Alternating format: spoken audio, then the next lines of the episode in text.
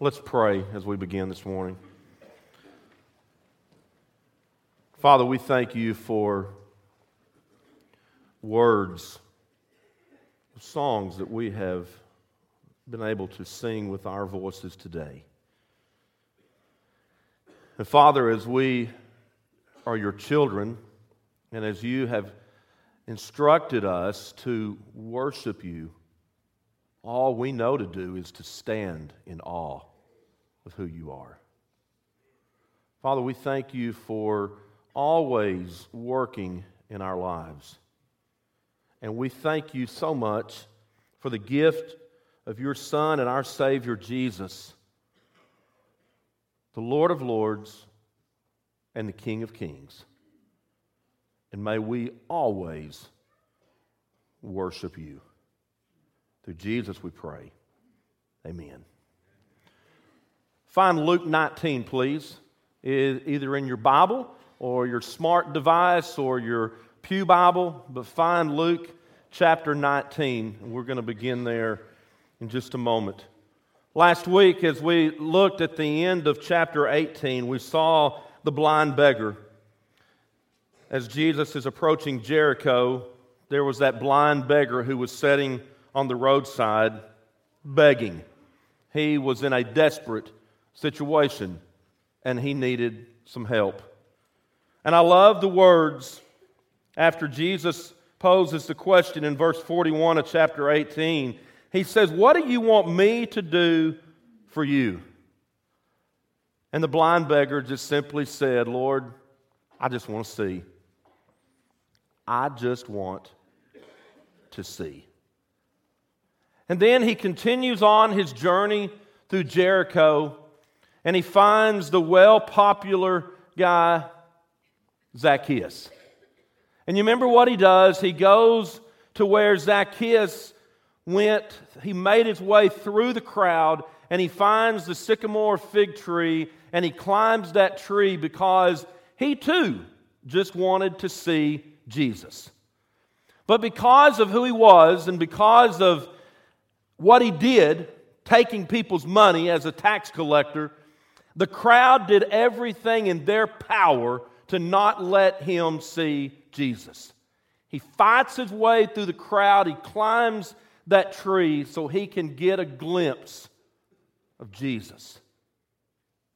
And it was Jesus who came to him under that tree and said, Zacchaeus, I want you to come down because I need to spend some time with you today.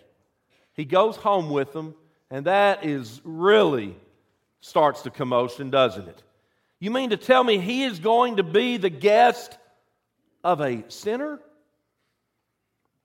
And some time went by where Jesus and Zacchaeus must have had quite a conversation to the point to where when Zacchaeus leaves the presence of Jesus, what does he do? He leaves a changed man. He had a change of heart, he had a change of lifestyle, he had a change of action, and he begins to give back and pay back all that he had taken from others. And Jesus makes the point today salvation has come to this house because this man too is a son of Abraham. And we see the mission that Jesus stayed on. The Son of Man came to seek and to save what was lost. Jesus didn't let anything, anybody, any circumstance, any event, he didn't let anything stand in his way of his mission that the Father had given him to do. And so the story continues where Jesus tells a parable. He's going through Jericho on his last journey to Jerusalem, and he finally arrives. He's going to receive the welcome of a king as he rides triumphantly into the city of David. We'll look at that next week. And everyone's expectations are high, and they're all anticipating the days in Jerusalem, and they expect that Jesus is soon going to come and he's going to proclaim himself as the Messiah, and that the kingdom of God is going to come within a short period of time. And so, while all the people are gathered around listening, he tells them a story. So the people to whom Jesus is speaking. They are very familiar with this procedure of a man that's going off into a distant country to be inaugurated as king. And you remember, sometimes even the enemies of the man would send delegations asking that they not be appointed. And so, this parable that we're going to look at this morning in Luke 19, beginning in verse 11, it is the only parable that Jesus told that was based on an actual historical event. And here's what happened when Herod the Great died back in 4 BC, he left his kingdom divided between Herod Antipas, Herod Philip, and Archelaus. And so that division had to be ratified by the Romans, who were the overlords of Palestine before it became effective. I mean, everything had to run through their office. And so Archelaus, to whom Judea had been left, went to Rome. And he went to persuade Augustus to allow him to enter into his inheritance. He just wanted what was due him. And so, all of a sudden, as he begins to do that, the Jews had sent an embassy of like 50 men to Rome to inform Augustus that they did not wish to have him as king. In fact, Augustus confirmed him in his inheritance, though without the actual title of king. You see, in the time of Jesus, Rome ruled the world, and no one became a king without first going to Rome. And so you have Herod and you have Archelaus that had both followed this procedure, and when they returned, they would be invested with the power and the authority that was due them as king. But then you had this military regiment that would accompany them. And so here was the result. The result was that Archelaus did not become king of the entire region, but was appointed just a ruler over Judea In fact, he had his palace there in Jericho. Galilee was given to his brother Antipas, and Jordan was given to his other brother Philip. And you know what? They had to take that. They had to be okay with that because that was the way that it was going to be. And so while Jesus is using a contemporary example in this story, he's not really speaking about Archelaus or Herod but he's speaking about himself. And he's giving the people a message that he's not going to Jerusalem to set up his kingdom, but that he's soon going to go off into a distant country to be appointed king, but it would be like no other king had ever been appointed before. And what a difference his kingship has made from that moment, even right now as we speak. Because, folks, listen, the best place for you and I to be in life is in the will of God, okay? But as we find ourselves in the will of God, that means that we have made Jesus Lord of Lords and King of Kings over all of our life. And so I want you to listen to this story, this parable that Jesus tells. While they were listening to this, he went on to tell them a parable because he was near Jerusalem and the people thought that the kingdom of God was going to appear at once. Do you notice Jesus never stops teaching? He's always finding himself in a teaching mode because the people, they just don't get it, do they? They don't get the ultimate message. They don't get the picture that Jesus gets. And so he just continues in a very loving and patient way to teach them because here's what he wants he wants other people to be where he is. Do you see that? The blind beggar, what do he want to do? Lord, I just want to see Jesus. Just want to see. Zacchaeus, what did he want to do? I just want to see Jesus. So if I have to climb a sycamore fig tree in order to look down upon the crowd to see him, I'm going to do that. Jesus wanted people to be where he was. And so look what he does. He tells them this story. He says, A man of noble birth went to a distant country to have himself appointed king, and then to return. And so he called ten of his servants and gave them ten minas. That's worth about three months' wages, three months' salary, okay? And so he called ten of his servants, gave them ten minas, and he says, Put this money to work, he said, until I come back. I want you to underline that phrase in your Bible this morning. Highlight it in your smart device, okay? Until I come back. But his subjects hated him, sent a delegation after him to say, We don't want this man to be our king. So he was made king, however, and returned home. And then he sent for the servants to whom he had given the money in order to find out what they had gained with it. First one came in and said, Sir, your mina has earned ten more. Well done, my good servant. His master replied, Because you have been trustworthy in a very small matter, take charge of ten cities. Second one came in and said, Sir, your mina has earned five more. His master answered, You take charge of five cities. Then another servant, the third one, came in and said, Sir, here's your mina. I've kept it laid away in a piece of cloth. He said, I was afraid of you because you are a hard man. You take what you did not put in and reap what you did not sow. And his master replied, I will judge you by your own words, you wicked servant. You knew, did you, that I am a hard man, taking out what I did not put in and reaping what I did not sow? Why then didn't you put my money on deposit so that when I came back, I could have collected it with interest? And then he said to those standing by, Take his mina away from him and give it to the one who has ten. Sir, they said, he already has ten. And he replied, I tell you that to everyone who has, more will be given. But as for the one who has nothing, even what he has will be taken away. But those enemies of mine who did not want me to be king over them, bring them here and kill them in front of me. You see, his enemies, who did not even want him to rule over them, have declared their resistance to his kingdom. But you know what? He's appointed king in spite of their protest, and he's going to take care of his return. Now, I want you to see the symbolism in this parable from the get go, okay?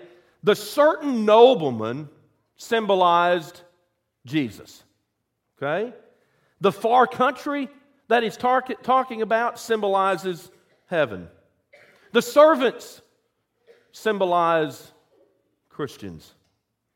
His citizens symbolizes that of the unbelievers. And then the mina represented the equal opportunity of life itself for the Christian. It's important to find what those symbols mean in order for the parable to flow and to make sense the way it does. And so here's what happens we live in that blessed hope of the return of Jesus Christ to the earth as King as at his second coming. But what about the in between time?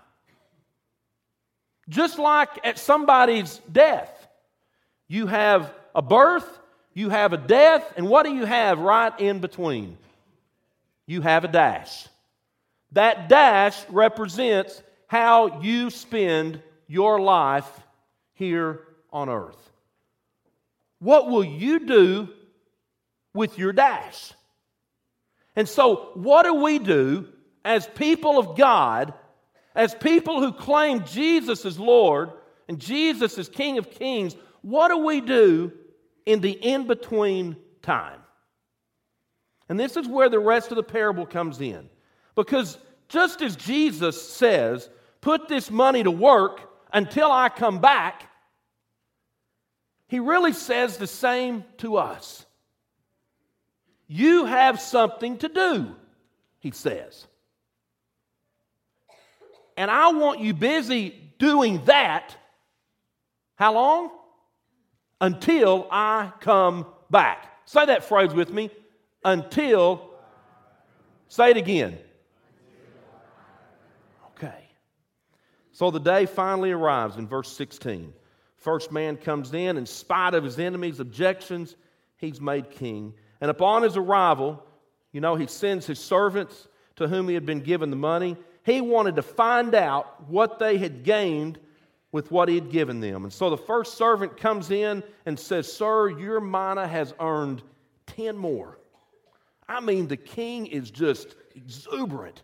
And he says, Well done, my good servant. And because you've been trustworthy in a very small matter, I want you to take charge of 10 cities. That is quite a reward during that day.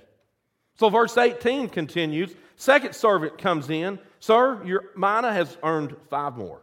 Servant's also given a reward for what he's done, and so the gain of five minas on his investment of one has earned him five cities.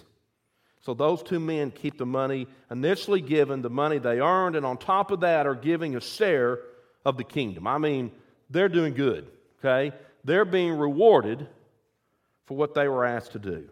Then, verse 20, third servant comes in. Here's your mina.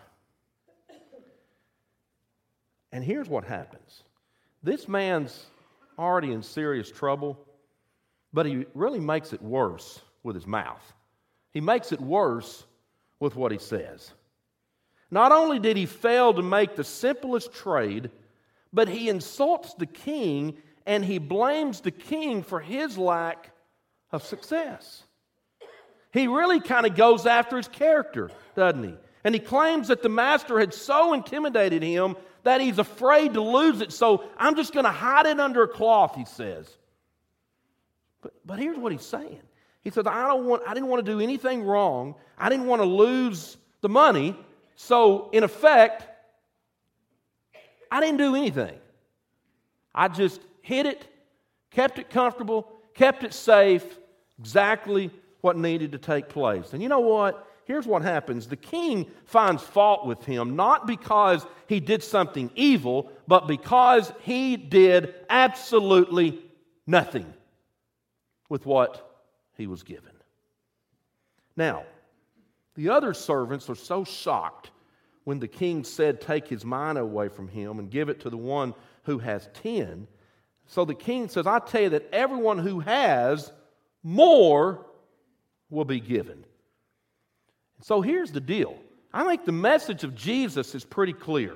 Those who are faithful will be rewarded with the earnings of the work that they have done, plus a whole lot more.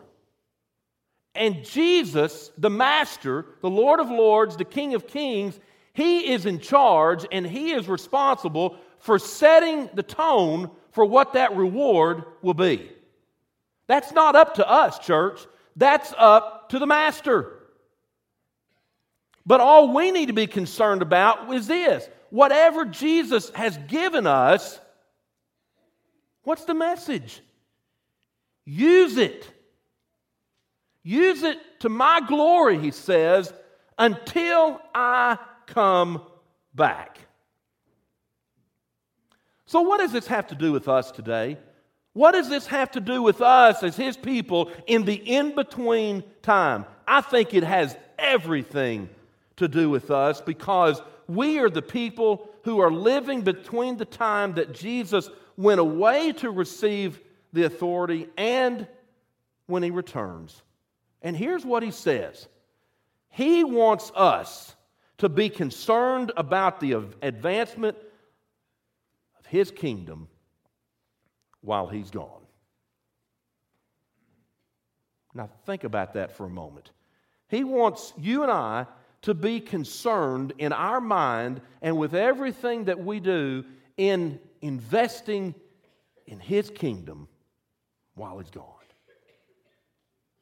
So that means that we're to be busy with time, with money, with energy, with conversations, with our gifts. We are to be busy focusing on that so we can advance the kingdom of God. But you know what? Sometimes we find ourselves in conversations. Sometimes we use money. Sometimes we invest our time. Sometimes we invest energy in everything else but advancing the kingdom of God. Jesus says, what really, really matters is my kingdom. And when you invest your time in all of that, here's what happens His kingdom becomes your kingdom. What's important to Him becomes important to you. What you do for Him is pleasing from your heart. Amen? What are you doing to advance the kingdom of God? There's a lot of people who believe that if they just do nothing wrong, that they're going to gain entrance into the kingdom of God. And I believe this parable points a finger into the face of such people, warning them that doing nothing gains nothing. Folks, there's no time, there's no need in our vocabulary as people of God. There's no sense in saying, I'm retired from being a Christian. It's one thing to retire from your job. You are never retired doing the work of God. Amen? You are never retired in advancing God's kingdom farther and farther down the road. And so, if we think that we're going to impress God at the judgment by telling Him that we did not do anything wrong, we're in for a surprise. God's not going to be asking about what you did not do, He's going to be asking about what you did. Yesterday was kickoff day at Woodall for baseball. There were 10 million people plus at Woodall Field yesterday. Maybe about 9 million minus that, right? There was a lot of people at Woodall. I mean, parking out to the loop, okay? One of the things that I told my kids yesterday, and by the way, we won our first game. We were down three points in the last inning. And I told the kids, I said, don't give up. This is what this is why we do what we do. This is what we've practiced for. This is here it is. You know what to do. One of the kids said, I got you, coach. We got you. Okay? We can take care of this. Well, they did it. But here's what we've taught the kids when you get up to bat, the only way you can hit the ball is to do what? Swing the bat. So if you go out, if you go out and you get striked out and you have not swung, we're going to talk. If you go out on a third strike, but you swung the bat, that is all we ask for. Because the only way you're going to hit is to swing. The only way that we're going to do something in the kingdom of God is to realize we got work to do. And here's the deal, church it's not our work, it's God's work.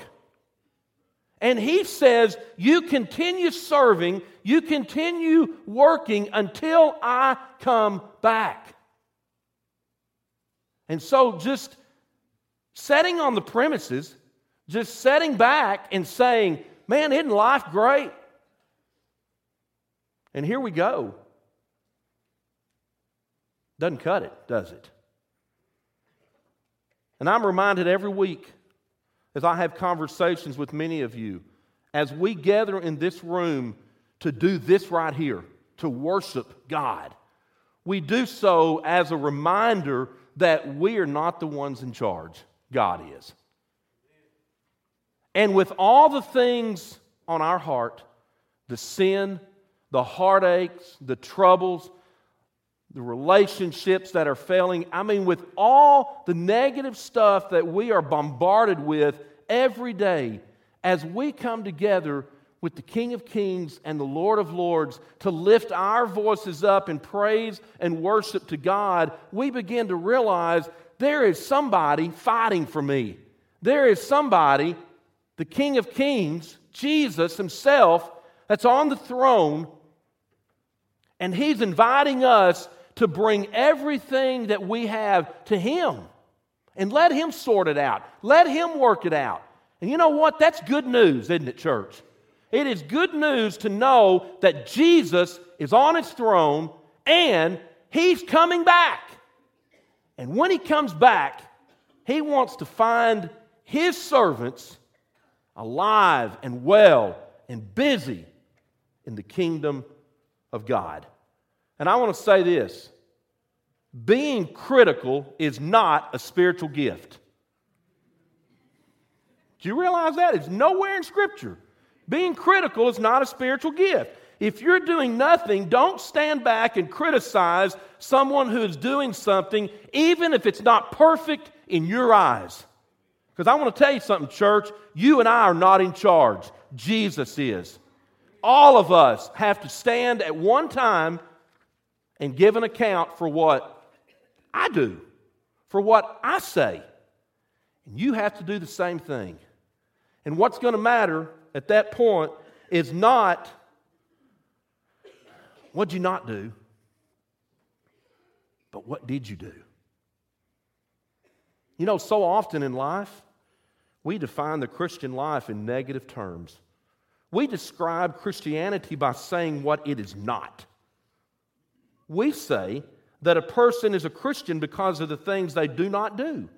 We sometimes hear people remark he is a Christian man. He doesn't smoke, he doesn't drink, he doesn't swear, he doesn't even go with girls or that do.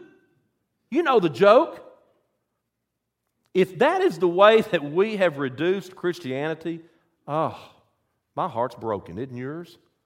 Listen, folks, Christianity is not a matter of what we do not do, it's a matter of what we do because it's a matter of who we are right here in our hearts. And when our hearts are full of joy and are full of Jesus, other people are going to notice that. Other people are going to want to be a part of that.